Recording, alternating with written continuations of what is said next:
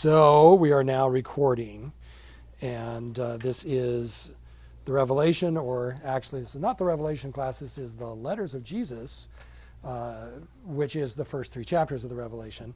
And uh, last week's is now up online and available for your listening pleasure and or torture.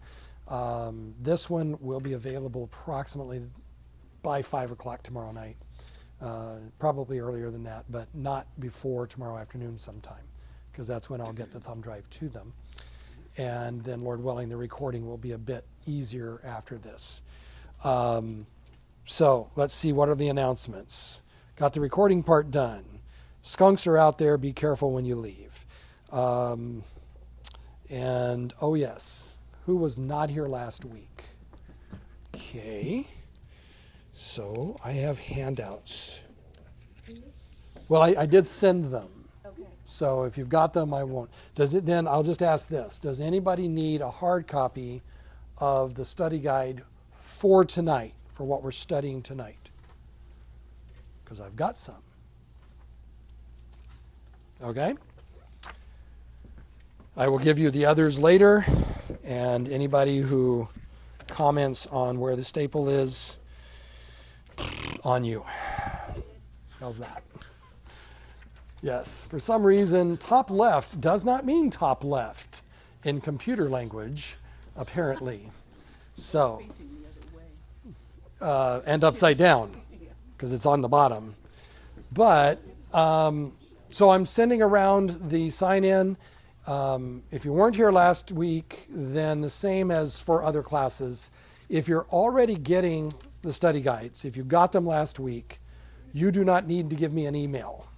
Please do sign in, but don't don't need to give me an email unless you want a different email than the one I used last week. So always feel free to use that to change the email. If you put an email in, I'll automatically check it against my list and see. And I've got two going to you again, one of which is still kicking back to me all the time. Um. Uh, it's the HIU one. Yeah. So, yeah. The middle initial JL. Um, actually, I corrected that and sent it again, and it kicked back two. So I'm not going to go with every possible spelling, but I'll put it this way it had gone to you before because I didn't change it in my Outlook. But the other one is getting to you, right? Yeah. Okay, So I just forwarded it to yourself. there you go. When in doubt, forward to yourself. Note to self, forward to yourself. That works, right? Okay. Uh, I'm pretty sure that's all we needed for the housekeeping kinds of things. So let's pray together, and then we'll get into the Word. Father, thank you for giving us this day. Thank you, Lord, for outside in the rain when nobody expected that, and uh, just giving us a little freshness and uh, reminding us that we're not in control. That's a good thing, Lord, and we're grateful for that.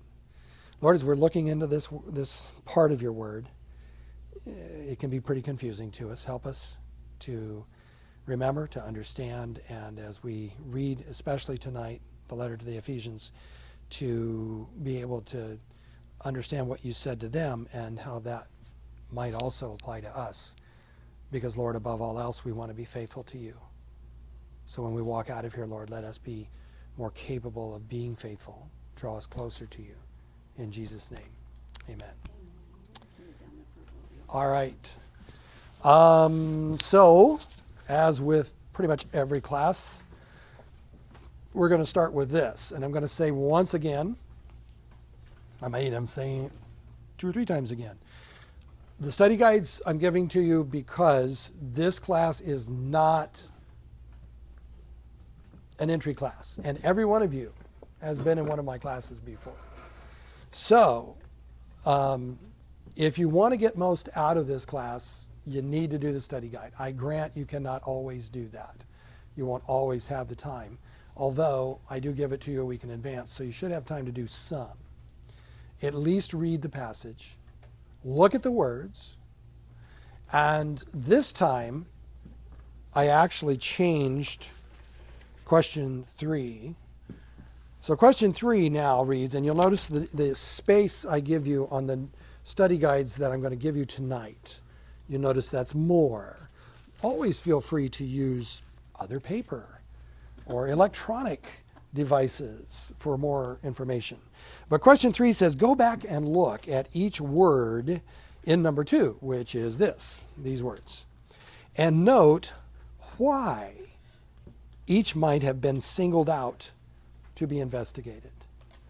So, what I'm trying to do now, honestly, is get you thinking about the text in such a way that you're asking yourself, uh, in the first place, okay, so why did he say look that word up? What's, what's with that word that I would look it up? Okay? And there's a lot of different kinds of reasons. Let me give you some generalities. Sometimes it's just for fun. It happens. Um, it's not. It's not out of the blue. It's because it relates to something we all know, and once you realize, oh, that's where we get that, it does help you understand the word more. Sometimes it's because the word that's used in the translation simply doesn't give us the depth of meaning that a person who spoke that language would get hearing the word.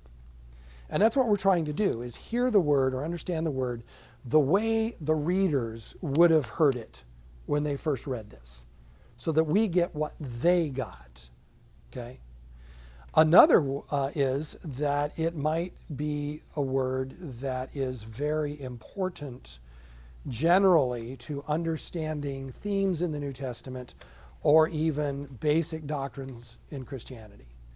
And you will find there's about half a dozen or so that frequently, not always, but frequently I'm going to put out there. And part of that is okay, so how does that fit in this context? And part of that is why is that even so important? Because there's some words where if you don't understand that word, you're not going to understand literally half of the New Testament.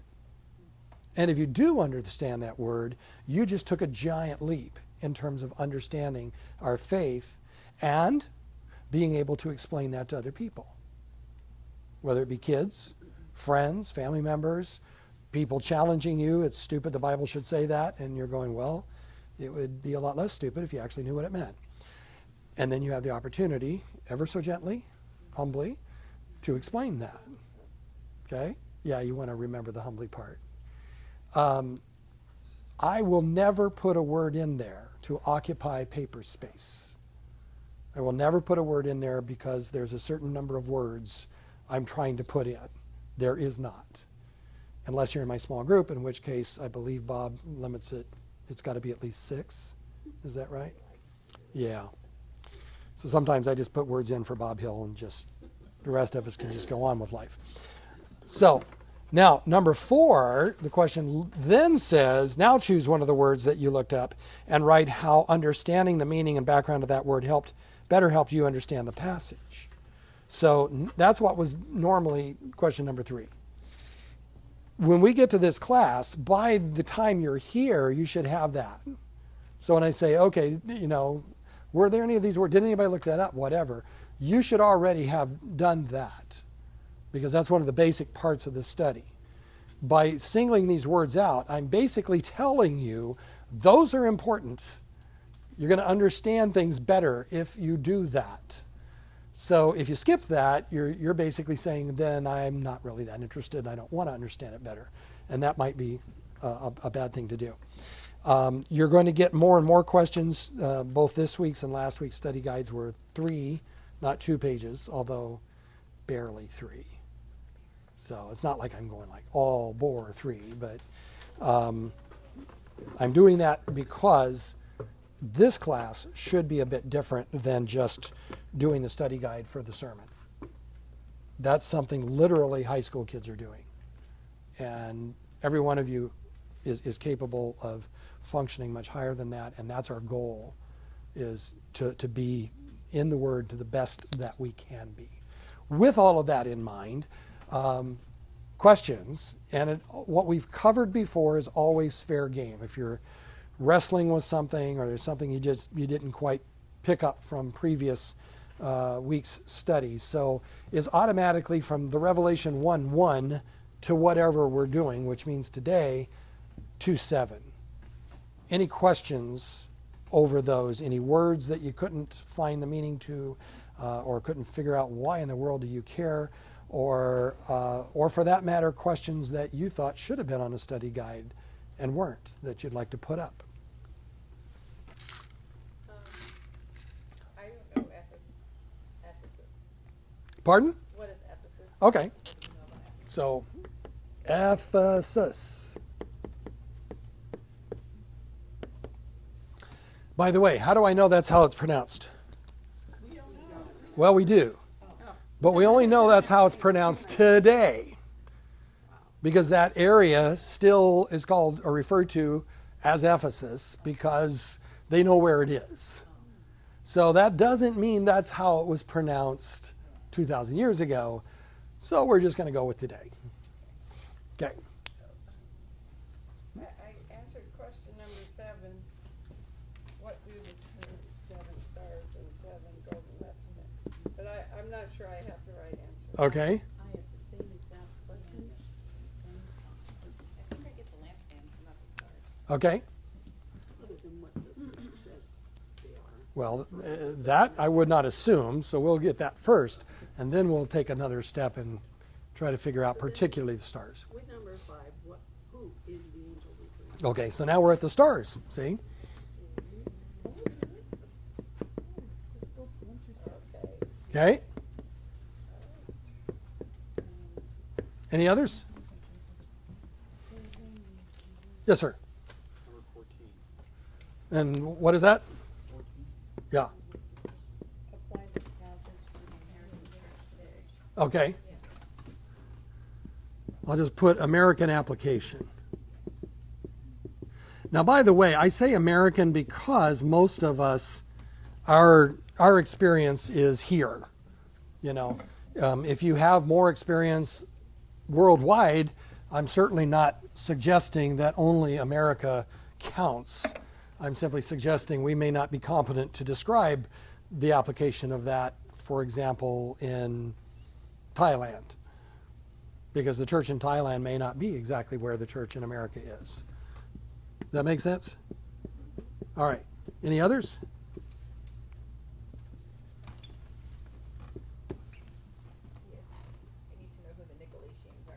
Ah, those guys.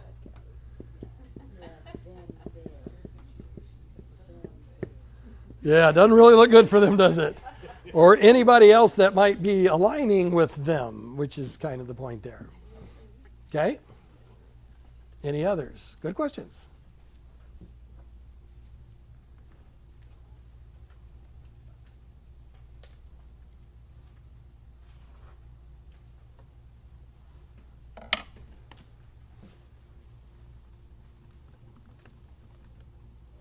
All right, then. Let's start off with, uh, before we even dive into the text, because very quickly, well, let's dive into the text. I'll read one sentence and then we'll go to a couple of the questions. To the angel of the church at Ephesus, write. All right? So, let's start with the, the broader question, because it's listed first. What did you find out about Ephesus? And by the way, um, where did you find it? Share, share your resources with each other because that might be useful. What do we know about Ephesus? Capital Asia Minor. Okay. Largest most important city of the Roman province of Asia. Okay. So the Roman province of Asia, actually, the Asia is what it would be called. That's kind of like saying America. Is this country America? No. No. It is the United States of America. So that's the Asia Minor version. The, the, ti- the actual name of the Roman province was Asia Minor. However, as often as not, and maybe even more often, it referred to it just simply as Asia. Um, it, was, it was called Asia Minor because they did recognize that there was quite a bit to the east. Um, they, they didn't know quite how much, and we don't know how much they knew. There's a tradition in the, that the Western world didn't really understand uh, China or Cathay until um, Mr. Polo. Um, that is nonsense. Absolutely, people knew that it was there um, because there was links to different tribes that were warring with each other all the way back there. Uh, they just didn't know much about it because there was no easy travel. And if you did travel there, odds were pretty good you're going to be dead before you got there because uh, they were very territorial, all these different regions. So Asia was all of that. Okay, Ephesus was uh, kind of a capital. Um, so aside from the political part, what do we know? It was a big harbor, Okay, so there was a lot of trade and travel that went through there. all right, a lot of trade, and and the travel. When there's a lot of travel, what happens?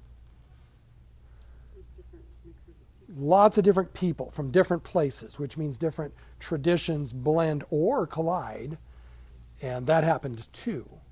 Even in the Book of Acts, we see one of the collisions. So, what else do we know about Ephesus? They were fascinated with magic and the occult. Okay. Um, And that, that, by the way, even looking at America's history, is also very often correlated with the travel. Because people from other places come and they have different beliefs, things that might be commonplace there, and they're new and fascinating there to, at Ephesus. So, what else? um, it boasted the, uh, the temple of Artemis, Yes. and that was one of the seven wonders of the ancient world. So, the Temple of Artemis, who was, of course, one of the Greek pantheon, um, was located in Ephesus. That also was related to another thing we know about Ephesus. Did anybody get anything about occupations? I got silversmith. There was a silversmith Yeah. like um, guild. Guild is a good and word. Demetrius was Yeah. one of them. There's actually uh, a lot of different guilds because the bigger the temple and the more the temples, the more little statues or idols somebody has to make those. And since it is very valuable, both uh, in terms of what you make it out of and also for the religious value, that somebody typically makes a lot of money out of it. So you have guilds that because they're going to manage that. They're not going to let that just you know be freewheeling and take away their own business. And one of the things that we see in the Book of Acts is um, the the spread of the faith, kind of cutting into that and ticking them off. Because yeah, what happens if fewer people worship idols? Fewer people buy idols. And now you just hit me in the wallet, and so I'm going to hit you across your throat. And that's what happened. So yeah, that was that's a big deal there. What else do we know about Ephesus? Paul spent a long time there. Okay. For Paul, it was like two and a half years. Yeah, and actually in more than once. Yeah, Uh, he spent two different periods of yeah. ministry from there. So it, it is very closely tied to the Apostle Paul. That's where the church was founded. And um, then on his way back to Jerusalem on his final trip, Paul stopped off there again and uh, met everybody again, did a lot of teaching there. Um, so, you know, there's a lot of his influence. Um, it is believed that Timothy was there when Paul was writing to him. Um, so the whole Pauline influence is very, very strong. Now, along those lines, who else might Ephesus be connected with?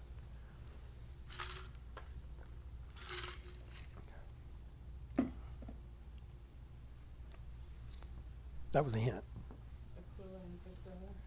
Aquila and Priscilla. Uh, somewhat, actually, but that's not who I was hinting at.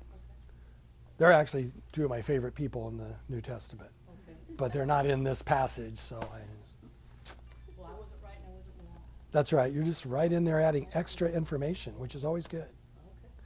This is the place where John lived initially in exile. I don't know if you could still call it exile 20, 30 years later when his own country doesn't exist anymore. Uh, I think by that time he's actually emigrated.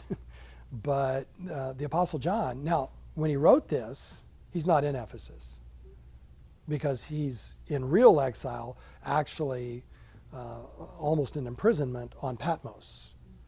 But before that, John had his, for want of a better term, headquarters in Ephesus. He tended to be connected then with the church. Now, this is 30 years after Paul. So by the time he got there, the church had already developed a very strong reputation um, and some other habits, as will come out in just a moment. So, um, and one of the reasons that happened, by the way, is that it was also known for a very, very strong synagogue. So there was a very strong Jewish presence in Ephesus.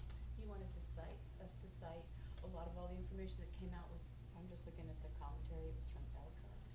Where? Ellicott's? Okay. L-I-C-O-T-T-S? Okay. A lot of. Yeah, got- And was that online? Well, and it's talked in Acts a lot. Bible Hub. Yeah. Um, one of the things you're going to see, and that doesn't mean they're bad, but one of the things you're going to see is like Ellicott's is not one that most people will think of today for the simple reason that it's way old, which is why it's there, because it's no longer under copyright. So when you're using almost any of the free um, online sources, you're going to find things like that. And that's fine.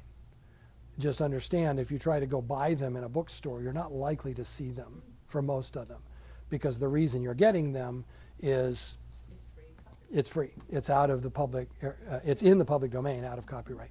What was that called? Ellicott's. E L L I C O T T. Okay. And any other, what other resources were you using? That, uh, excuse me, second, that was at a Bible Hub, by the way.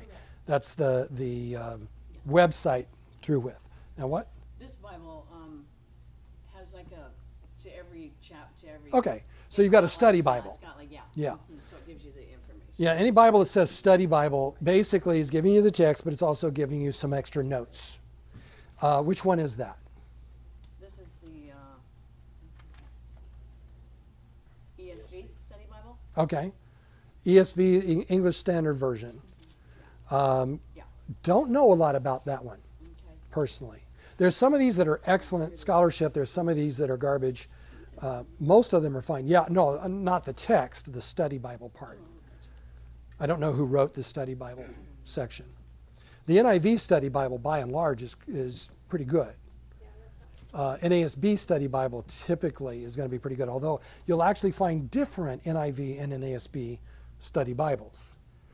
Because what they do is they simply have different authors kind of approach it from different perspectives, throw their stuff in, and then they market it as a different one. Okay? All right. Similar to theirs, only it's Life Application Study Bible, but it has all the, the footnotes for the, And that's that's probably NIV? yes, Yeah. NIV? I thought it was New Living. New American Standard Bible. Oh, okay. NASB. Okay. So the life application with NASB. Any others? About the temple and the, sil- the guild and stuff, that's just in Acts. Okay. I mean, Yeah, an excellent point. opposed to a Bible, a stu- I mean, just the text of Yeah. it. The stuff that I talked about with, with Paul, with the, all the Jews there. Yeah, sometimes you simply want to go to a concordance and look up and see what else do you see from the New Testament itself, or in some cases, the Old Testament. Sometimes, like in the next question, that will just add confusion on confusion. but hey, that's okay.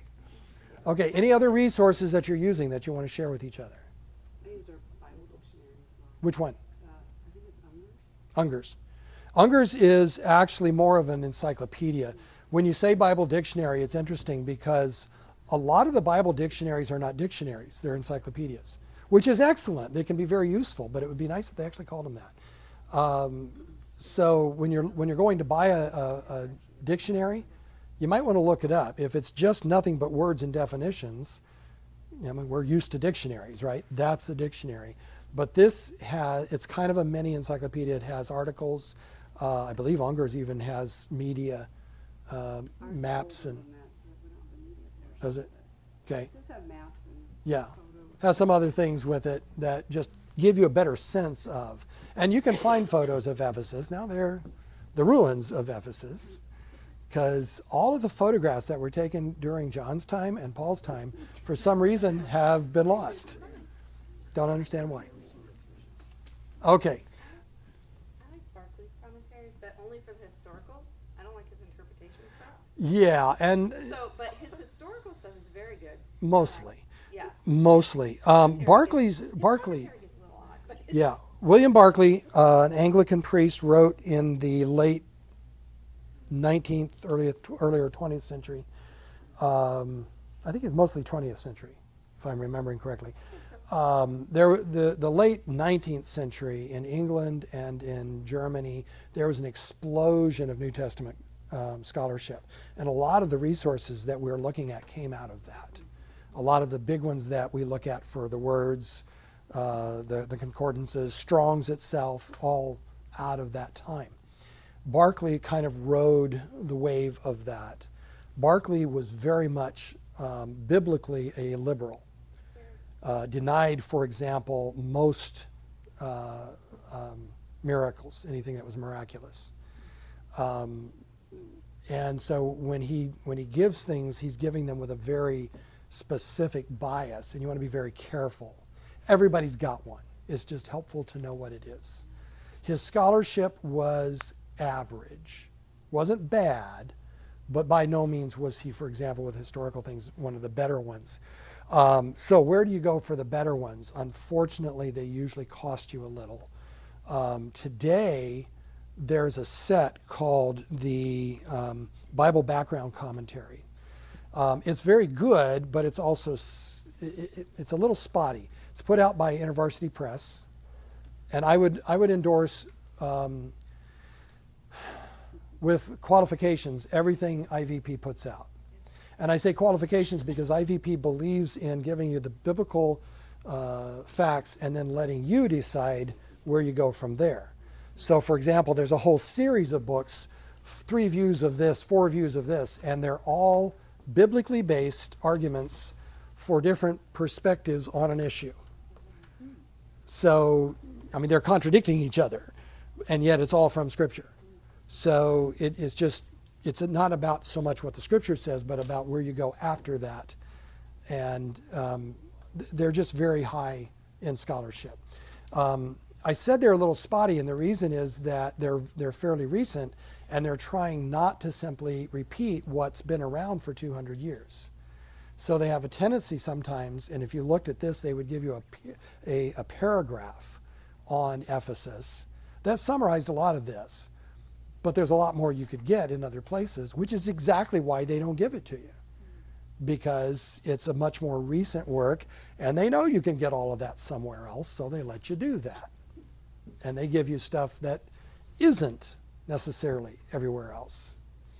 Um, there's a set of commentaries um, called the NICNIT, Inter- New International Commentary of the New Testament. There's actually two or three different um, phases of them over the years. They've, they've literally republished new authors republishing the works uh, to be updated, even though not a lot's changed. Um, but they do tend to be pretty good in giving a fair amount of background information. And then there's there's just things like Unger's or other Bible encyclopedias, and that's something that they are that they excel at because that's the whole reason for them being written is to give the background information on things like this. Okay. Um, now, by the way, you can always Google. Right. See? That's what it did, but I, I forgot to, s- to include the site I was at when I made a copy. And one of the things you got to watch is that when you Google Ephesus, you're going to get everything from way ancient stuff to things written about that area today to clubs that call themselves Ephesus. I mean, you're going to get like 5 million hits. Um, if you say, you know, ancient Ephesus or the biblical Ephesus or something like that, it's going to narrow it. But if you look at the top, I'd say 20 or 30 of almost any of those, I guarantee you're going to find cults that have sites and have input on it. So you're going to want to be careful. Look at where did this come from? Who are these people? Um, always do that, okay? And if you don't know, if there's one that looks pretty good and you've never seen it, bring it in here.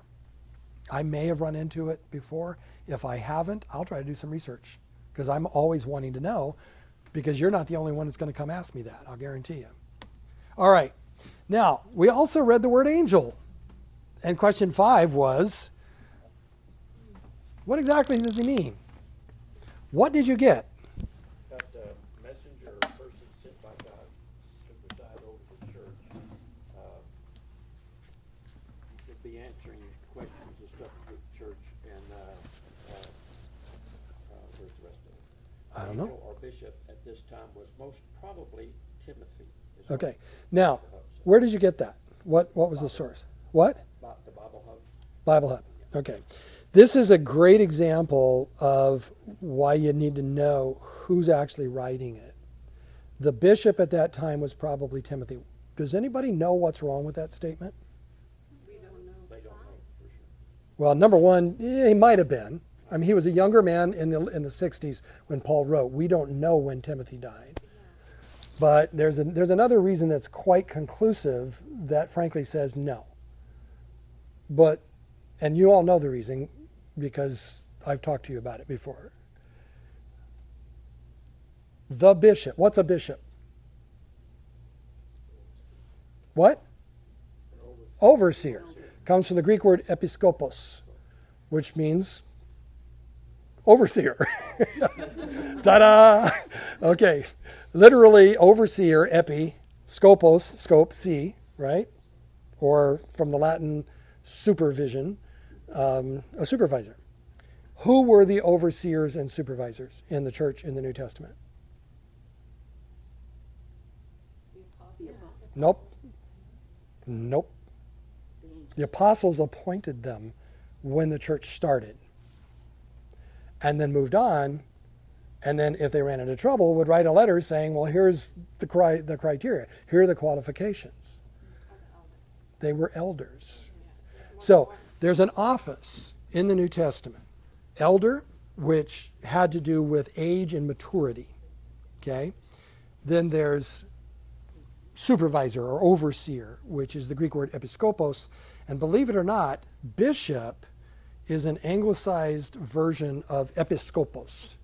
I actually had a classics uh, scholar show me how that worked once. It was really fascinating because it took several. But I mean, remember, these things happen over hundreds of years. But the word bishop actually came from the word episkopos, um, and it just means overseer. And then the third word is the Greek poimene, and uh, it means a pasturer. What is a pasturer? Yes, it's as obvious as what it sounds. A shepherd. A shepherd takes the sheep to the pasture, right? Those three were identical in the New Testament. They referred to the same person, and they were always, as you just said, plural. There was no such thing as the bishop of anything anywhere. That is later theology read back. It's an anachronism. So whoever writes that has bought into the theology because generally most people do. What is the, what is the typical expression of that today in the American church? It's what I tell you not to call me. The pastor. I am a pastor. It just pastor is shepherd. I am one of them. That's okay. But I'm not the. As though there's only one. There is the guy, or as uh, one tradition very, very strongly emphasized, God's man in that church. That is dangerous beyond expression.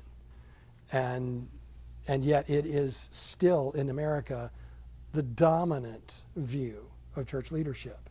Uh, and it comes both from the Roman Church, which developed that over the centuries after the New Testament, um, not just the Roman Church. It was actually originally developed as a uh, response to persecution. You know, if we can streamline leadership, then we have less chance of getting caught and killed. Um, and then in America, it fits so well with the American business model, the CEO. But that did not happen in the New Testament time. So, partly, and, and as you started off, the word itself absolutely means messenger. But messenger can be all sorts of things. So, messenger can be a human. Messenger can be um, a divine, not divine, spiritual creature who appears human. In the Old Testament, this happened numerous times where angels appeared and people thought they were human and then found out later that they were not. And a messenger can be a spiritual creature who doesn't even come close to appearing human. Witness how many times when they appear in the scripture, everybody hits the dirt. Because whatever they look like, it's terrifying. Okay? So the word angel had to do with a function, not a type of creature. So there's numerous creatures apparently who can be that. Um, so, and by the way, when you do this kind of a study, you will find all of that and a lot more. So, in, in understanding this, we have to think through okay, which of these makes the most sense? Which of these is consistent with what we know of Scripture and of the church at that time? So, what else did, did you guys find in terms of this angel? Oh, we're still answering that question? Yeah, because I don't think we've gotten there yet. I'm waiting for the answer. Well, I'm asking you what you got because you guys studied Well, I- it. I just said it doesn't specifically say perhaps a church leader. Um, possibly, although once again, the idea of it, it could be a church leader, but it seems to be singling out some the church leader, if that's what it is, and that's that was foreign to the church of this time. See, it's so obvious to us because we think in terms of that one person. They didn't. Um, okay, they, did the Ju- did the Jewish religion have this person that was like, oh, I mean, like he was like the guy who read and prayed and taught and all that in the synagogue? Well, you just described several different people, actually. Um, in the in the synagogues, remember that the big big difference from Jerusalem, where the temple was, and the synagogues, because the synagogues were an invention for those who were nowhere near the temple. And probably couldn't read and weren't that educated. Um, actually, very well educated most of the time because they had usually a copy of the Torah. The people in the, Yeah, the the, the synagogues would have a copy of the Torah if they could afford it. Okay, I mean, it kind of depended on that because they were expensive. Because remember, all of this is hand copied. Um, you know, they would have a very plain one or they would have a very ornate one. It had to do with wealth. But they, the, the tradition that is still true today, if you convert to Judaism in a conservative branch, saying Judaism is like saying uh, Christianity almost in terms of there's a whole lot of different types of people that call themselves that. Um, there's there's people who call themselves Jews today that don't even believe in God. There's a very large number of atheistic Jews. They wouldn't care, but the more conservative ones, certainly Orthodox, Hasidim, first thing you do is learn Hebrew. Because all of this stuff we're doing and translating, forget that. That ain't going to happen. They want you to learn the language itself. Um, and that's, that had roots long, long back. So if they had the ability to do that, meaning a rabbi, okay. then he would do that. He would teach them. And a rabbi was common if you had 10 families. Because what they would do is the 10 families would tithe, um, and the rabbi, by the way, being one of the 10, would tithe to the synagogue. The tithe biblically went to the temple, but they're nowhere near the temple. They would tithe to the synagogue, and then that tenth of their total would go towards the upkeep of the synagogue, with a tenth of that. Uh, no, the, uh, that tenth would be the rabbi's, and then his tithe would be the upkeep of the synagogue. And that was, it was a very simple system they, they devised so that you could have a rabbi even in a very small synagogue. Now, the larger synagogues would have more than one rabbi because there's more than one person. Okay, but there would also be readers. And um, over time, I don't know that the cantor as we know it today actually existed then. But there were people doing similar things. So it wasn't like one person did everything and everybody else sat back.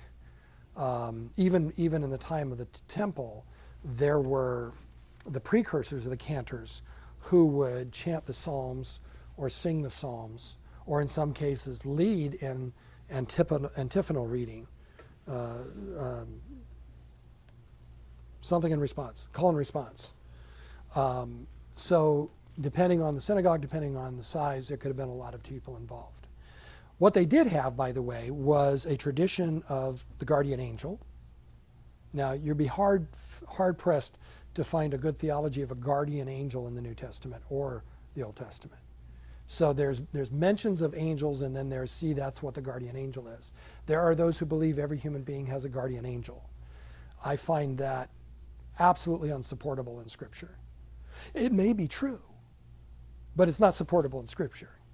So if it's true, then okay, you lucky guess, right? So along with that tradition, many of the Jews believed every synagogue had a guardian angel. So it wasn't just the the person, but it, it would get you know with with bigger. So the person, family, synagogue, and that because the base in almost all of these places was the Jews in the synagogue who responded to the gospel, then formed the base of the church. Right. So the, there's a belief that this was referring to that tradition, which kind of followed it. Daniel where like there's something about how the angel came from a specific place that he was the guardian of, and so they kind of have developed this theology that there's angels that guard over a place, not necessarily a church, but some kind of grouping. Yeah, there there is a um, an account of an angel having to travel. Yeah. Um, I, if, if memory serves, I do not believe it, there was anything in that that suggested the angel actually resided there or had any particular permanent role there. But there is no question that that's where a lot of people get this concept because they read that into it. But if you read it, you'll find almost nothing is actually said. Uh, in fact, it, if you want to write a biblical book on angels, it's going to be about that big. Because literally, that's there's very little actually said. So when you get uh, even somebody like Billy Graham, who writes this bestseller on angels, ninety percent of that's fiction. He made it up. Now I'm sure he believes it, and that it's based in just as you know the guardian angel might be based in the idea that maybe they were actually stationed there. it says he has to go fight against. hmm Well, th- he was fighting Satan, Yeah. but in that in that context. But again, we've got to be very careful because the scriptures tell us that we've got what we need to be taught.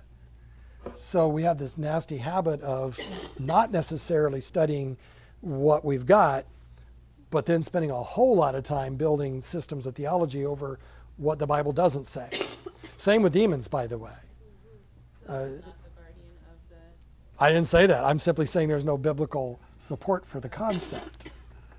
So, see, it's a lot easier to say what's there in the scripture than this meant that, because as someone else pointed out, it doesn't actually say that. So, So, who's there? Hmm? It's his favorite answer to all questions. I don't know. Is it the number one answer? Me, I The don't number know. one. Yeah, I can give you four or five good options, but I don't know. Yeah. Yeah. My suspicion is that it had something to do because it's apocalyptic literature. Got to remember that. This is an explicitly Jewish literary form. So it relied on Jewish imagery and Jewish tradition. So I suspect it's something along the line of the guardian angel thing. That fits best. Not a human. What? Like an angel, angel, not a human. A, a spiritual being, for want of a better term.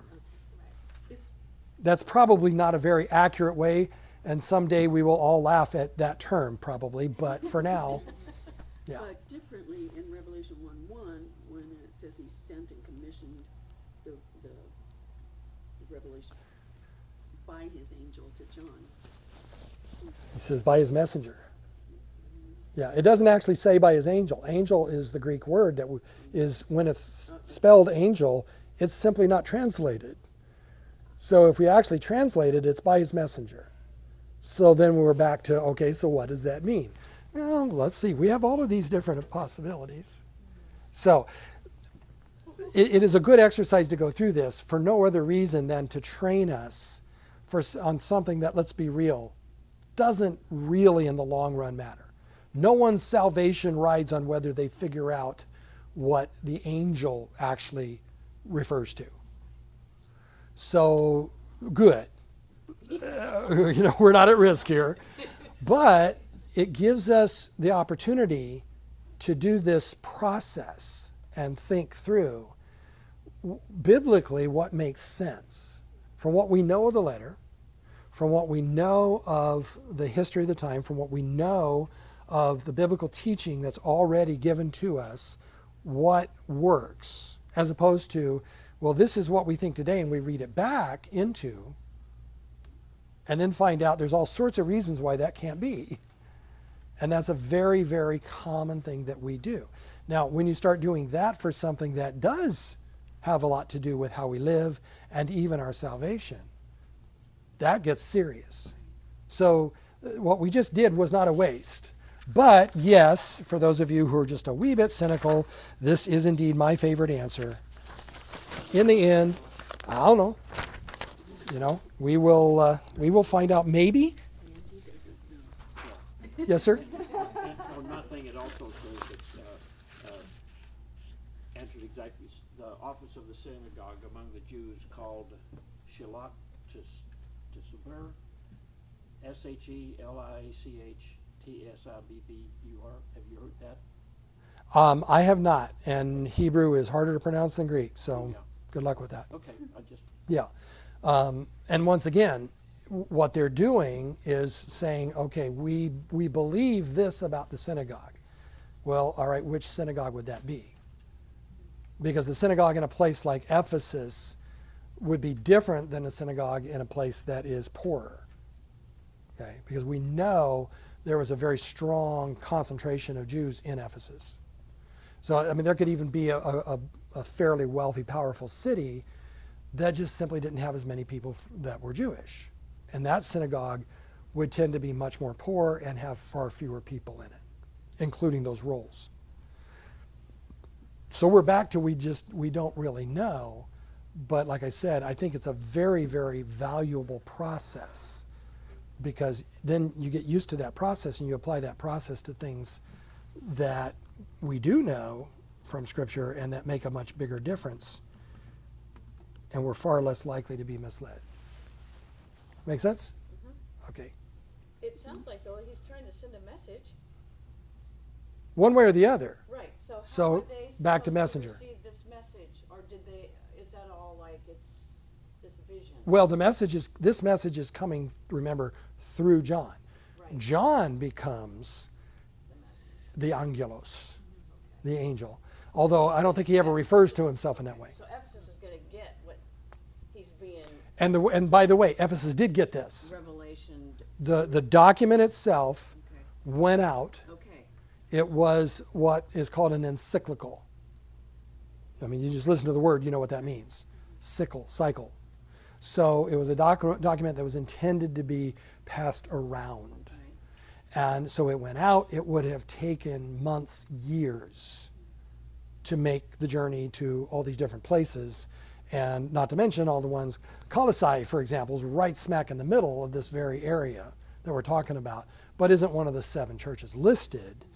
Uh, but I guarantee you, they didn't say, nope, you're not in it, so you don't get to read this. So, you know, it, it did in those, those days. It took a long time to get it out. But as soon as it went out, then they had other things. They were much more used to the scribal function. So you guys get something, I guarantee you, you do not sit down with a pen and paper and start copying it. But they would if it was if it was at all possible to do. And so, very quickly, you would have had numerous copies. It is extremely unlikely that more than one went out from John because the Romans were not all that accommodating. They would, you know, you, John's going to send seven copies of the same thing out. They're going to start getting suspicious. And remember, they're, they're, he's there under their watch to keep a lid on things. But one thing, one letter going out, yeah, they read it, they laugh at them, and they send it out.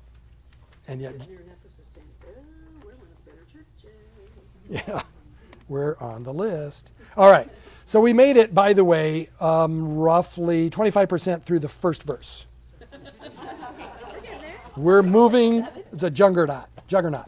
To the angel of the church in Ephesus, write The one who holds the seven stars in his right hand, the one who walks among the seven golden lampstands, says this colon. Colon's not there, you know, but wait a minute. Um, what about those sevens?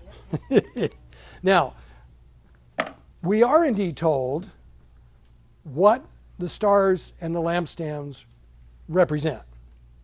So, to start with, generically, it's pretty simple. So, what was that, and where'd you get it?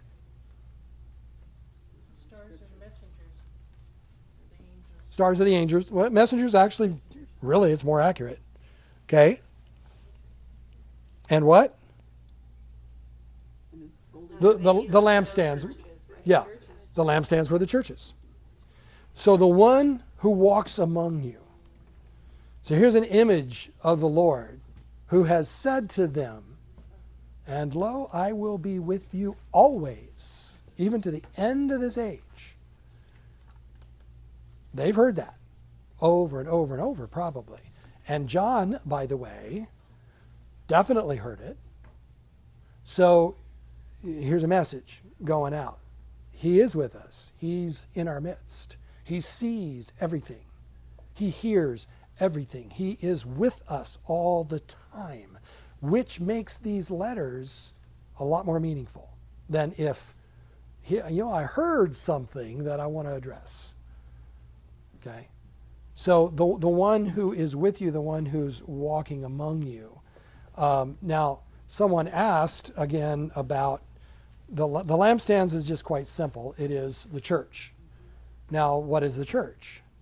That was one of the questions too. What is what is the word translated church? What? Okay. The, well, you just gave me the translation of the word. The word is ecclesia, which ek, out. Klesia is the noun form of the verb kaleo. Hear it? Kaleo. It's where we get the English word call. So, called out. So, the gospel goes, and, and there's different theologies of this. If you're staunchly Calvinistic, and I know very few Calvinists who are Calvinistic, interestingly enough, then you believe that um, the gospel went out only to a select group of people. Everybody else may have heard it, but it wasn't really for them. Because the elect, which by the way comes from eklect, ecclesia, I mean, it's all from that same word. The elect are the ones who were called out, and God chose those before the foundation of time. You're either in or you're out, doesn't matter. You're horrible, terrible reprobate, but you're in because God said so, and you're a wonderful, faithful person who follows Jesus with all your heart. Tough, you're out because God didn't choose you. I mean, that is that is classic Calvinism, and it's nonsense. And I don't know any Calvinists that actually believes that. And I know many Calvinists, albeit not me. Um, and no, I'm not the other ism either. I reject isms in that sense. So, the ecclesia are those when the gospel went out and called people out of the world who responded and came out. Um, the word is also frequently translated assembly for the simple reason that when they came out, they came together. And that's where we get it generally referring to the church because they then came together as they came out. So I believe in most English translations, that is the only word translated church. Does anybody know of another word translated church? The study Kyriakos is, there was a statement made, the English word church comes from the Greek word Kyriakos, belonging to the Lord. Well, the English word church, yes, but we're talking about the Greek word, oh. ecclesia, which is simply translated by the word. You're just getting an etymology of the English word church, which, uh, kirka, and so you see kyrios. Kyrios is Lord. So the ones who belong to the Lord are the ones who came out. I guess it, But you won't see kyriakos in the New Testament. That word does not come up. is it a more modern Greek? I mean, current Greek? I suspect they might have used it in that era, but they didn't in the New Testament. Okay, so we've got the lampstand, which is the church, and we've got the star, star, stars, which are the angels, and we've already discussed the angels ad nauseum, and still came up with yeah, I don't know. Um, so, but it's written to them, right?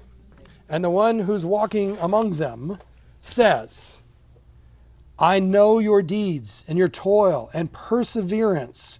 What's the word perseverance mean? Anybody catch that?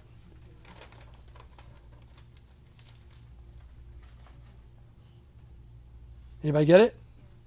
Toils and trouble. No, the Greek word, please. What? I got kopos.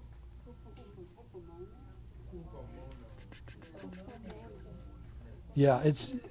Oh, oh, oh! I see where you're going.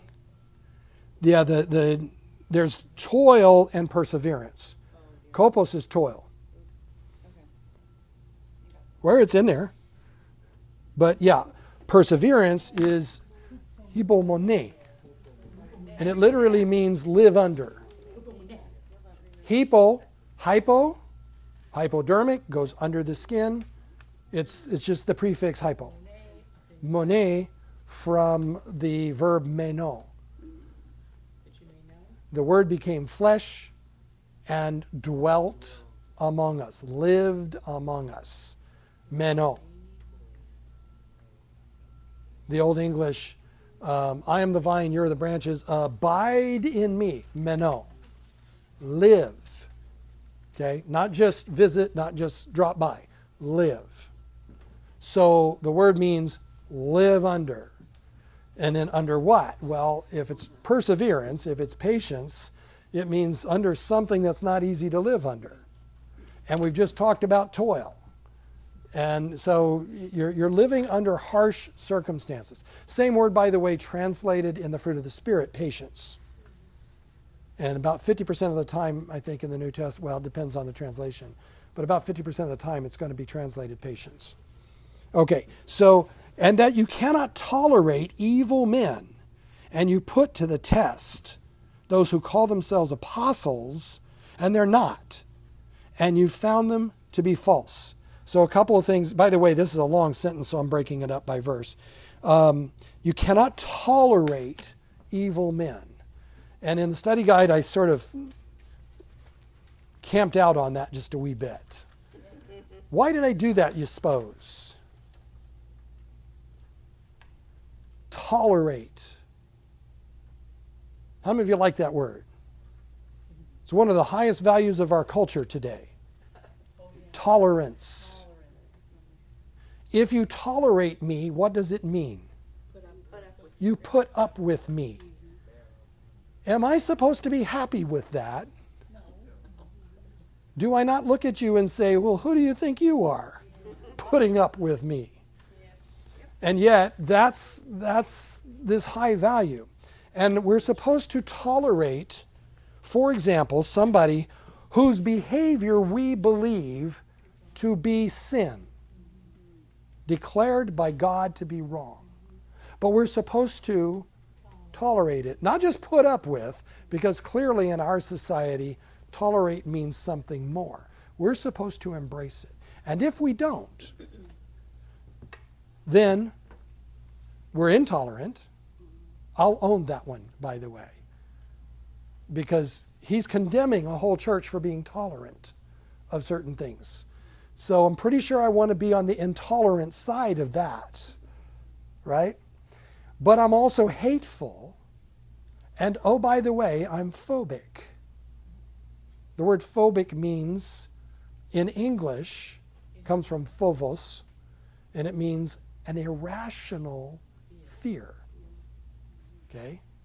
So if I don't agree with this and don't accept it and and celebrate it and think it's good, then I'm hateful and I automatically have an irrational fear of it. And I think that I- mean it is obviously irrational to say that. Okay? I believe that people who commit sexual sin pick one. We have a very creative culture. There's a lot of them out there. I believe those people are sinning. Now, by the way, how am I to treat the people biblically? With love. With love. There is nothing anywhere in the scripture, including here, that frees us of that basic mandate. No matter how we feel, because love, agape, has nothing to do with how we feel. Jesus died for these people. So, how in the world can I say I'm Christian if I then think I don't need to love them? But loving does not mean I agree with or even accept their behavior. I don't. How many of you think adulterers are great people? They should just be celebrated. We should have Adultery Pride Week. it's stupid, right? We would never do that. But we've done that, obviously, with some other things. And it started off with homosexuality. It has worked its way now to other things that are literally fantasy, but now we're expected to accept them as reality. Um, in the Bible, that is one of the only places you're going to see the word tolerance. In fact, it may be the only place. And it's definitely not a good thing.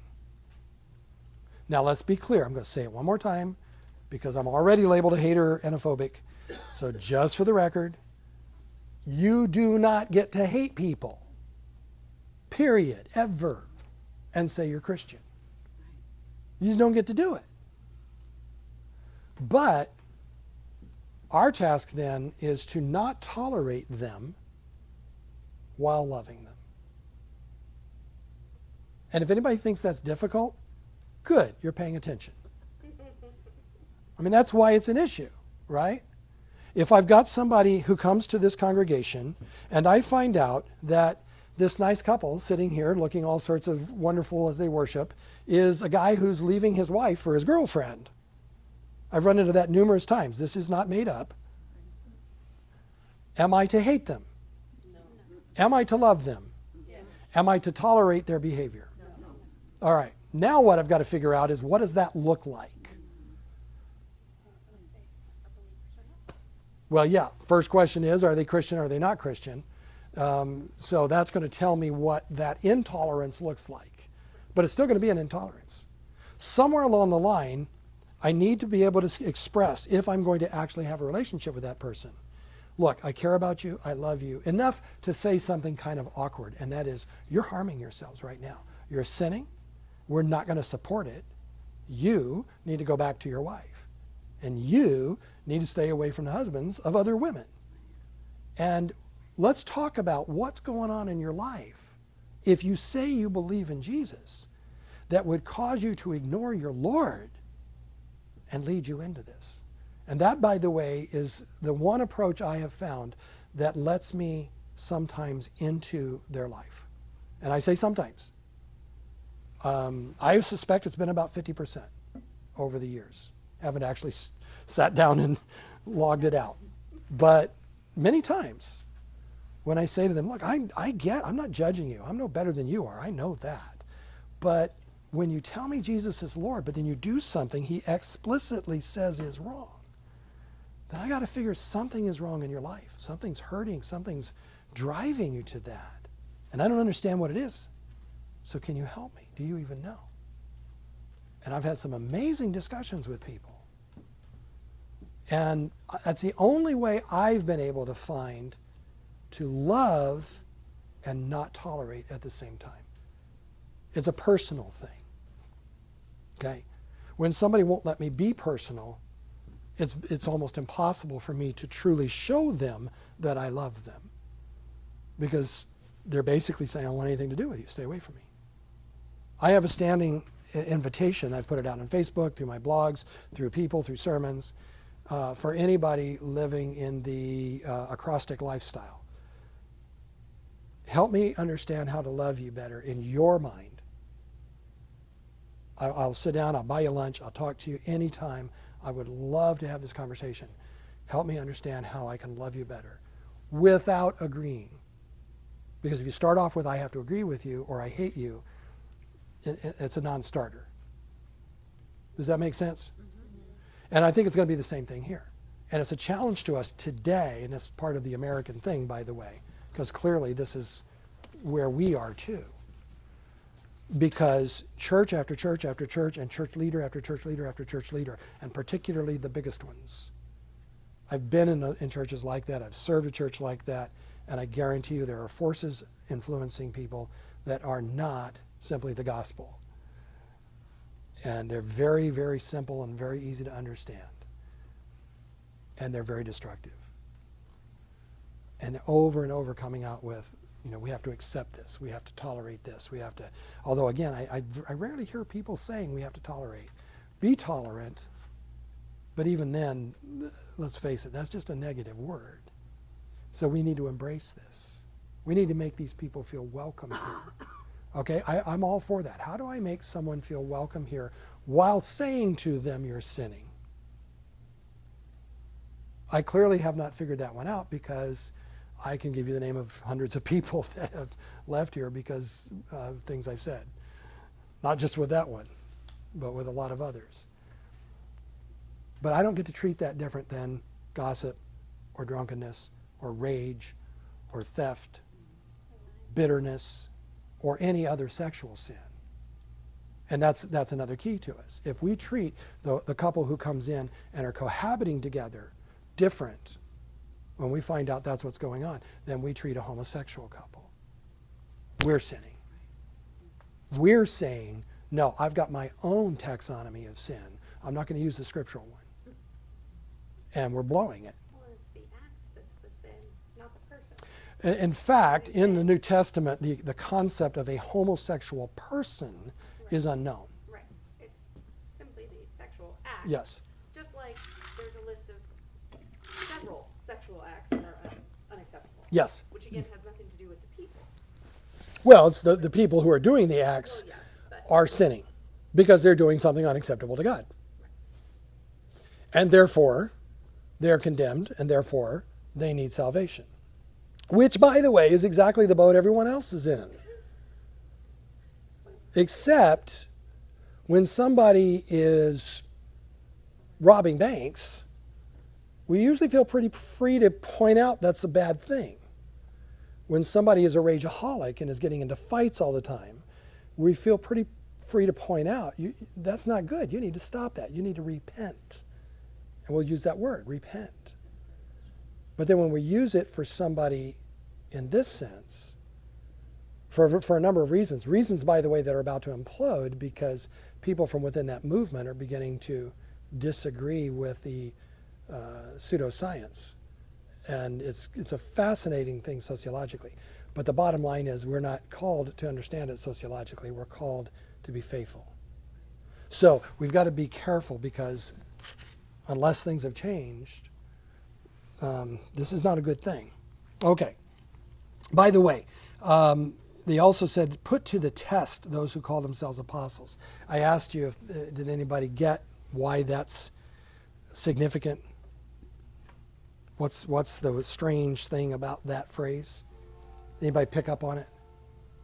Well, if you put them to the test, you know, then if they fail the test, then they're probably false teachers and leading people astray. Right, which is exactly the case. Yeah. But but who does that? What is the Greek word for put to test? Okay. Peirazo. today. So, um, what is the word that typically is translating peirazo? One word that we usually use to translate it. Did you get that? Trial? No attempt. That's the one. See, trial, test, they're neutral.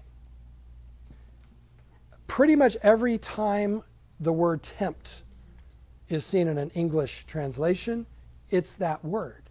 Because that word had the, the added meaning. It was definitely a test, but it had the added meaning of setting someone up to fail.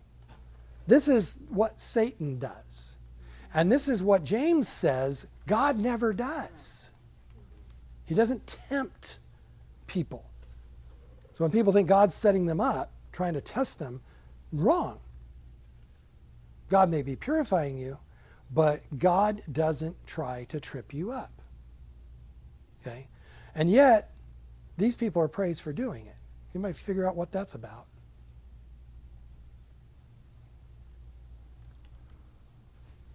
I assume it's, it's to weed out the weakness, their weaknesses, which is a good thing. What was the weakness?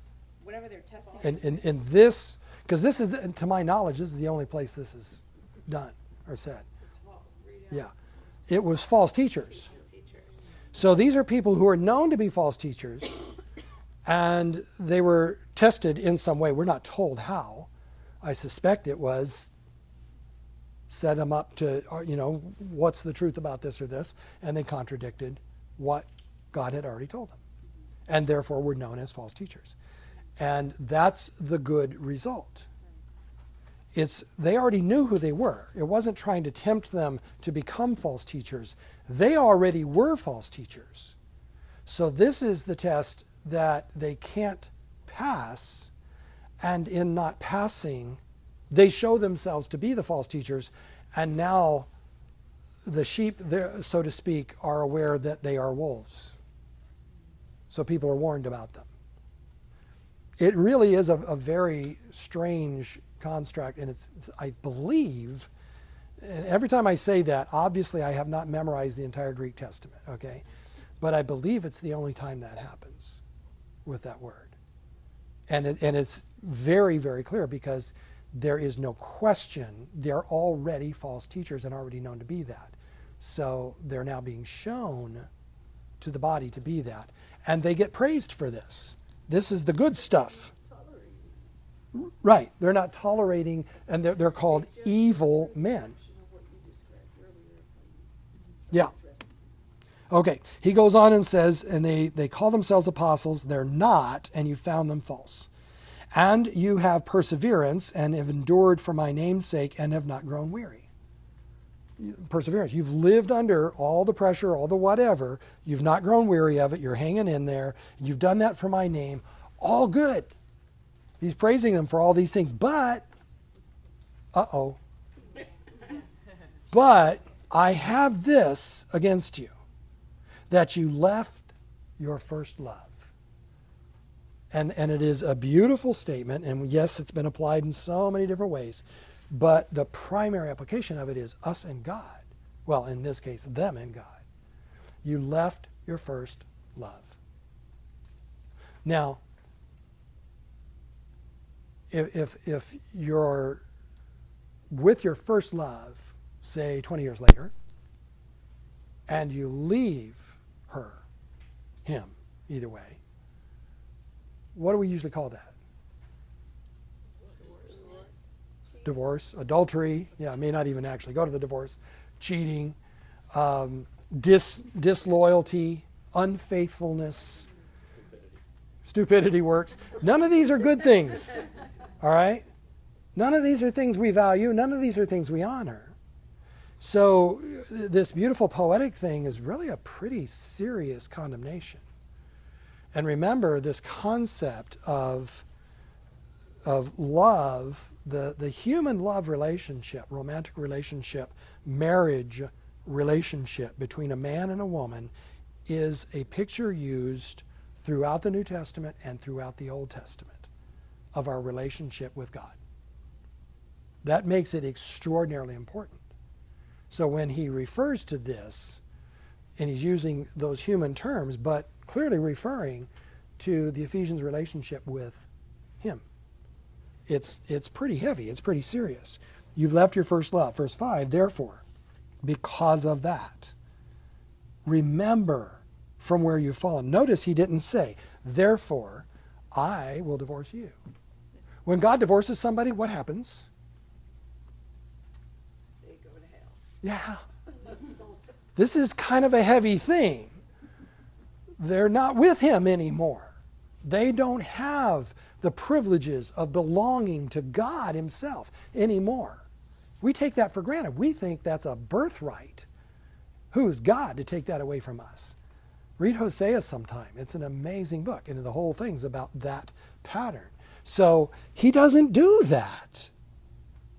Instead, it's, it's an attempt to get them to change, to come back to him. Therefore, remember from where you've fallen and repent. What's that mean? Change your mind. Do the deeds you did at first, or else I'm coming to you and will remove your lampstand out of its place. Unless you repent. I mean, he throws that in again. Unless you repent. You can change this. This is not inevitable. The, de- the destruction, the, the removal of the lampstand. What is the lampstand? It's the body there, it's the church. Because apparently, this is something they were doing as a church. It wasn't, you have some people in your midst. Because that's going to be said at some other times. This is a widespread condemnation of the entire church. You've left your first love. Now, go backwards and remember the nature of this church in, say, the 60s. And, and you get this intensity of commitment to the Lord. They left that. They changed that. And he says, go back. And, and there's a beautiful phrase do the things you did at first. If you're married, I'm not going to ask you if you're in love with your, your spouse right now, particularly those of you who might happen to be sitting next to them. Um, always a bad question to ask publicly. But I've done that, by the way, and they, you know, it's really bad when they don't raise their hands. Know, that's how I learned not to ask that. Um, what? You're a slow study. I know, I know. I only destroyed 40 or 50 marriages before I got there. Um, hey, it's called a practice for a reason. I love being able to pull that one out. Um, I've been married to Donna a long time. You guys heard me talk about this. Donna is my hero. I know of no human being I respect more than her. I've said that publicly, I've said it privately, I've, I've said it in line at Sears to some clown that was women. You know, it was like, I bet your wife's like that. No, actually, she's probably the most amazing person I've ever met in my life. And he looked at me and he said, How long have you been married? I said, 42 years. His jaw dropped, and I loved it. but the feeling doesn't always go with it. I just stated to you a fact. That's who she is. It's real. I can document it. But the feeling doesn't always go there. So, how does the feeling come back? Their feeling had left. They didn't have their first love. The love, by the way, is agape, interestingly enough. It isn't eros. That never even appears in the New Testament. It's not even phileo. It's agape. But they still left it. They didn't feel like doing it. Therefore, they didn't. So, what does he tell them to do?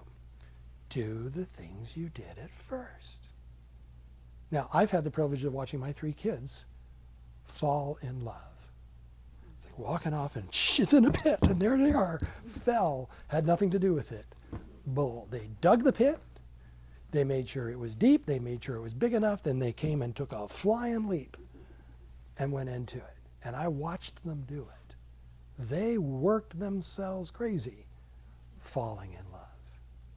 You know? And it's a cool thing to do or to watch when, you know, you're this age and you're watching that age go through all those machinations and all the pain and, you know, you're not having to do that. But what happens when you wake up in the morning and you look across the pillow and there's someone you're not in love with?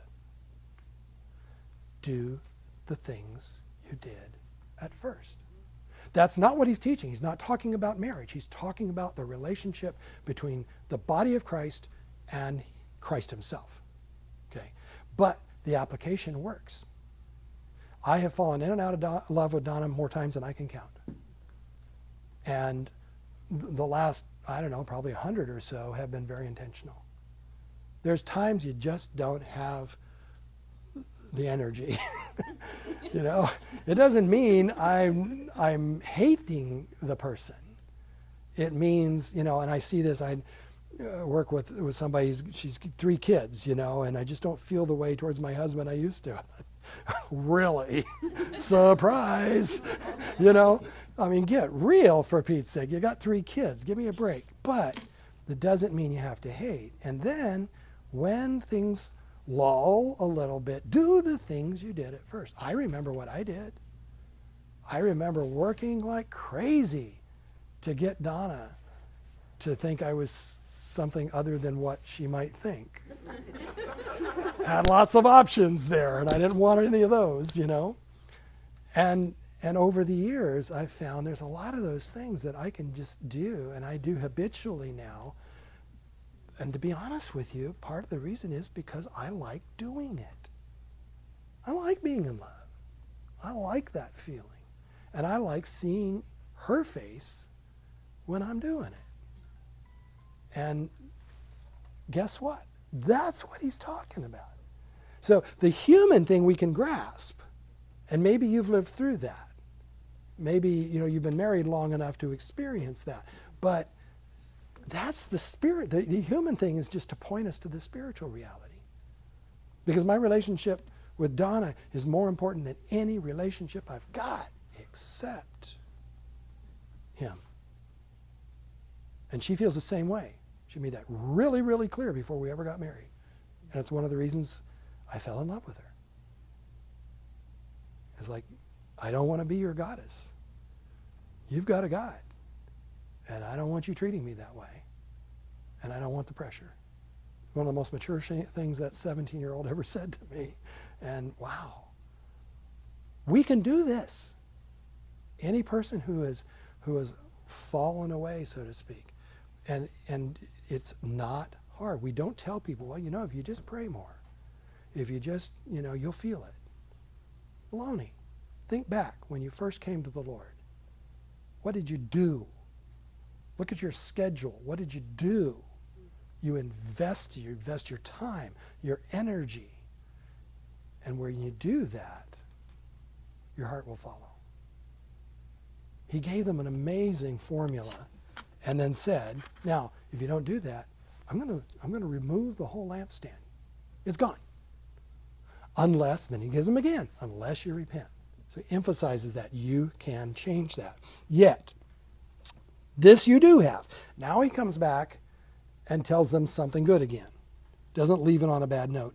You hate the deeds of the Nicolaitans, which I also hate.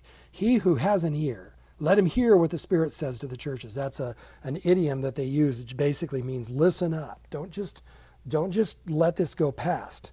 Hear it, understand it, pay attention, do it. To him who overcomes. What was that word?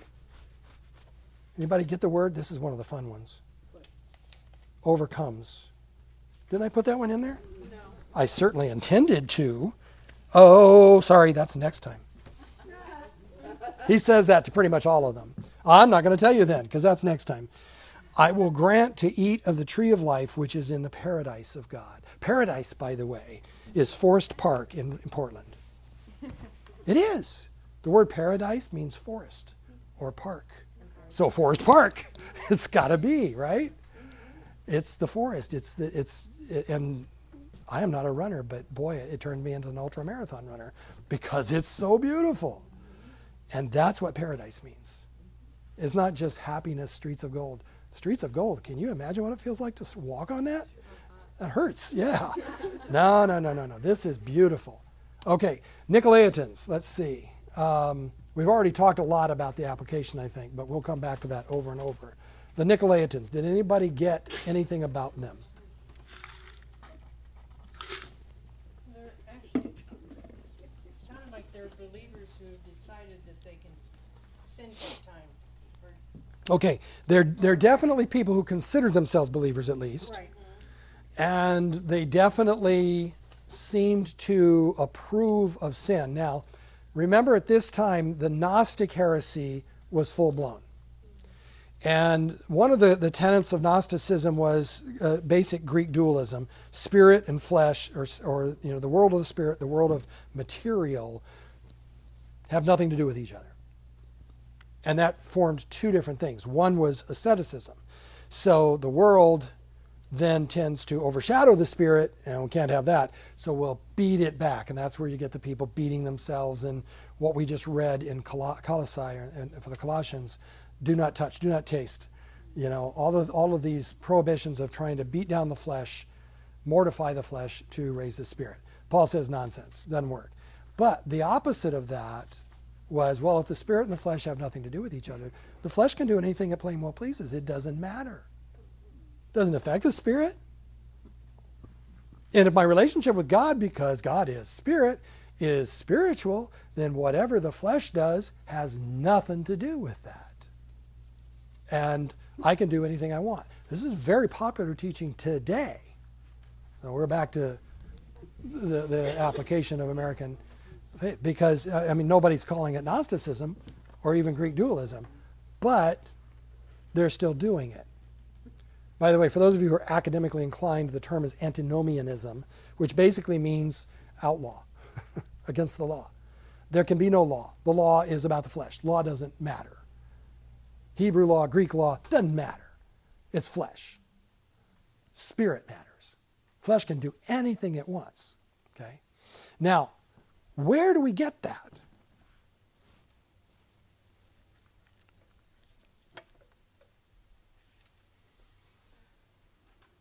Remember all those resources we talked about? One of them was use a concordance.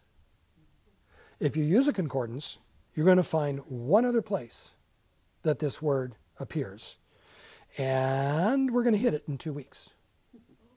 It's in chapter 2, in the 14th, 15th verses, where it says that um, the, the, the Nicolaitans are condoning sin. They are repeating, I'm trying to remember the exact phrase, we'll hit it then, the uh, teaching of Balaam. And the tradition was that Balaam was, was allowing any kind of sin. But it definitely included sexual immorality. And that's the one that got emphasized the most, perhaps because there's others who are going to be singled out, other uh, either individuals or symbols of individuals in these letters, because again, the antinomianism tended to express itself in all sorts of interesting ways, but sexual immorality was one of the big ones. The Greeks were extraordinarily creative in this way. I mean, they were the American culture's forefather in the sense of the creative sin with sex. Um, the Romans, by the way, were not exactly second rate in that either. Um, and so uh, all the Gentiles around them are doing this. And the Nicolaitans said, it's okay. And forgive me for being too pointed, but we need to embrace them and include them and tolerate them. Yeah. That's exactly what the Nicolaitans did. And Jesus says, you know, now he's back because remember when he said tolerant, they were not tolerating the false teachers, and Jesus praised him for it. Now he comes back and says, but I've got this. You don't tolerate the, the Nicolaitans. It's not the word he used. But you, you do not accept the teachings of the Nicolaitans. So, all right, you, you're doing some good things. You haven't fallen off the edge yet. But you need to come back to your first love. It's not enough for us as Americans in the American church, as Christians, hopefully, in the American church, to not tolerate sin even if we if we do it in a loving way if we've left our first love. If i love you that's great. But what about my devotion to jesus? You know by the way if i love you and i'm not devoted to jesus then hang on because i'll hate you pretty soon. I mean, you know, it's, it's going to come with my emotions and my moods. You know, the reason why someone as immature as Don and I hang on that long is because Jesus said to. It's the only reason we can both tell you the very moment we decided not to leave each other in divorce. And it had nothing to do with each other. We didn't like each other. It was because Jesus said, don't do that. So, okay. I guess we're stuck. That was that's a quote. 1974. I guess we're stuck. Okay? Happily married now 41 and a half years. Not bad for 43, you know? It's a good percentage. Okay, you had a question? I do. Um, is, is, I, I- haven't read the rest of the book, so maybe I'm, I don't know, I'm jumping ahead, but is he gonna go into the reason why he thinks the, the people aren't, don't love God? Like, No, he walks among them, remember? okay. So he's he's telling them, I see this. Now, there's all sorts of historical stuff debating on exactly what is, was he referring to, um, and it comes back to we don't really know. You know, we can see things that may have indicated that, but he doesn't say. On the other hand, what we don't have any historical reference to is the people in Ephesus circa 98 to 100 AD being blown away because how in the world could he say that about us? Uh, that apparently didn't happen. They got the letter and they responded. Because, yeah, they, I mean, he's walking among them. He knows. So the, for us, it's not so much about the Ephesians, it's about, okay, what about us? Could he say that about us? Have we done all sorts of good things, stood up for the right teachings, but left our first love? Because if we have, what's the point? It's about him, it's not about all those other things. Um, I had a professor who used to say, and I, I didn't like him saying it because I liked everybody to be correct. But he said, you know, you can be wrong about a lot of things as long as you're right about Jesus. And I thought, the longer I'm in ministry, the more I think that absolutely nailed it. Does that make sense? Okay. Thank you, folks. Next week, we get to visit the metropolis of Smyrna. Is it Smyrna or Smyrna? What's the answer? What's the answer? What? You don't know. That's the answer. I don't know. Okay, hold on a minute. I am now disconnecting the recorder, turning it off.